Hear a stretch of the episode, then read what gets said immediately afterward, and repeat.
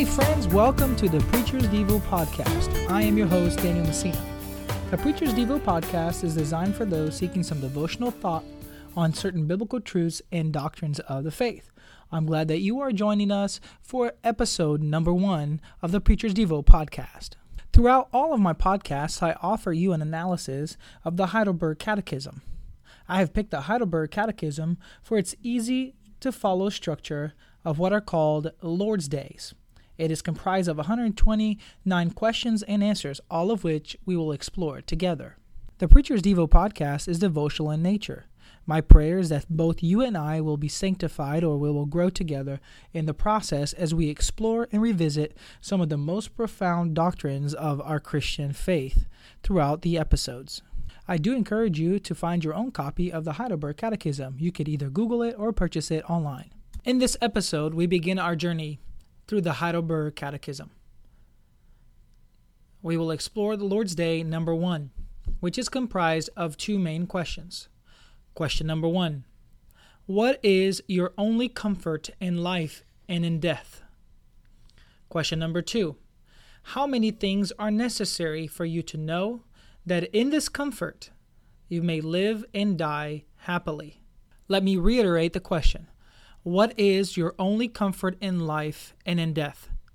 The Heidelberg Catechism answers this way That I, with body and soul, both in life and in death, am not my own, but belong to my faithful Savior Jesus Christ, who with his precious blood has fully satisfied for all my sins and redeemed me from the power of the devil, and so preserves me that without the will of my Father in heaven not a hair can fall from my head. Indeed, that all things must work together for my salvation Wherefore, by his Holy Spirit, he assures me of eternal life and makes me heartily willing and ready from now on to live unto him. So much depth in that answer. reality of the believer that our body and our soul, both in life and in death, belong to Jesus Christ because he is not only our Savior, but he is our Lord, and we belong to him fully. Now, Romans chapter 14, verses 7 and 8 says that none of us live to ourselves, and we don't die for ourselves, but we live to the Lord. And if we die, we die to the Lord.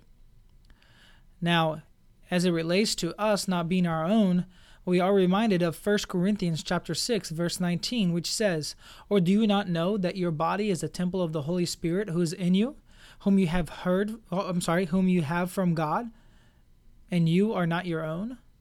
Indeed, we are not our own, we are Christ. And that is what 1 Corinthians 3:23 says. Eh, Paul there says, "And you are Christ, and Christ is God's."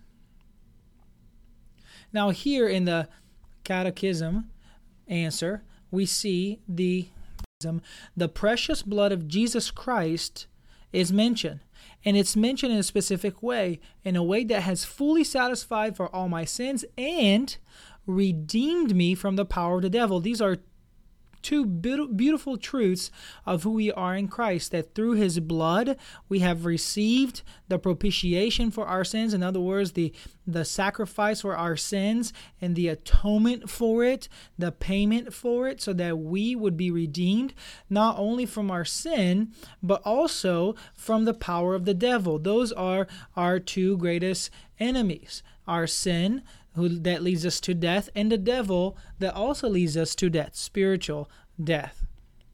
Now, he who sins is of the devil, says 1 John 3 8. So we must be careful to understand who we belong to. Now, here as well in the answer, the Heidelberg Catechism provides further indication of who we belong to, that we belong to our Father in heaven that without the will of our Father in heaven, not even a hair can fall from my head. That should give us hope today. Whatever circumstance you find yourself in, know that God is in control of your life and that He knows every single detail of who you are and what is happening at any moment of your existence.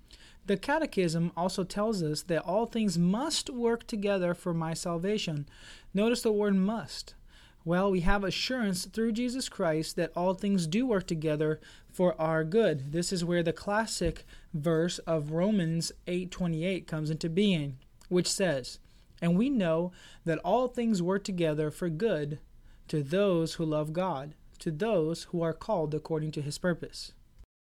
Finally, the answer gives us the assurance of eternal life through the Holy Spirit. How do you know that you are saved? Well, according to Romans chapter 8, 16, the Spirit Himself bears witness with our spirit that we are the children of God, or we are children of God. And now also we know from Romans 8 1 that there is no condemnation for those who are in Christ Jesus, who do not walk according to the flesh, but according to the Spirit. So we have assurance of our salvation. Now, let's go to question number two. Question number two How many things are necessary for you to know that in this comfort you may live and die happily? Really short answer is this three things. First, the greatness of my sin and misery. Second, how I am redeemed from my sins and misery. And third, how I am to be thankful to God for such redemption. Let's examine the threefold answer given to this question. First, the greatness of my sin and misery. Those who belong to Jesus understand their misery before God because of their sin. Jesus had to die on the cross for us to redeem us, to bring about the remission of our sins. That is what Luke chapter 24, verses 46 to 47 acknowledge.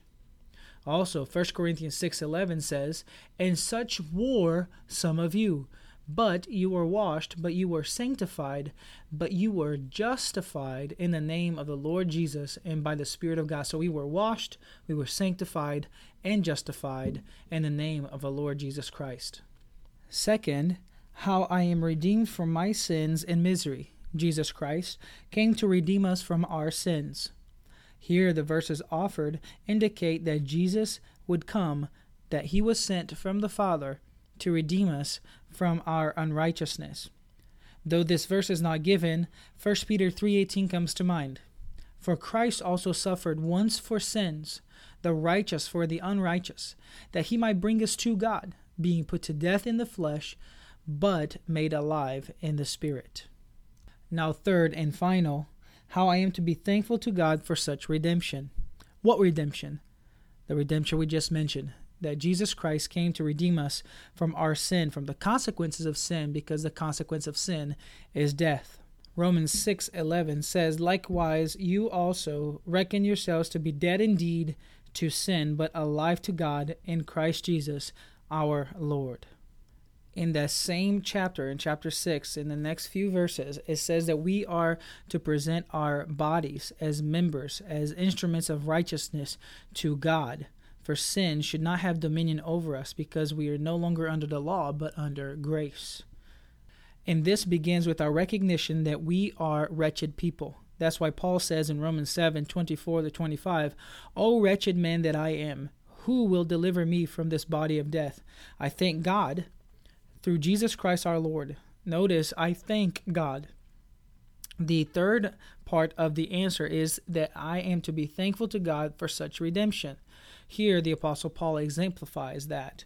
He also exemplifies that in Colossians 3:17 where he says and whatever you do in word or deed do all in the name of the Lord Jesus Christ giving thanks to God the Father through him. As we approach the end of this podcast, ask yourself the following question. Am I fully submitting to Jesus Christ, trusting God the Father, and yielding to the Holy Spirit? Don't forget that you and I have been freed from the shackles of sin, that Christ has redeemed us from the final consequences of sin, and that you and I have much to be thankful for. Thank you for listening. I am your host, Daniel Messina.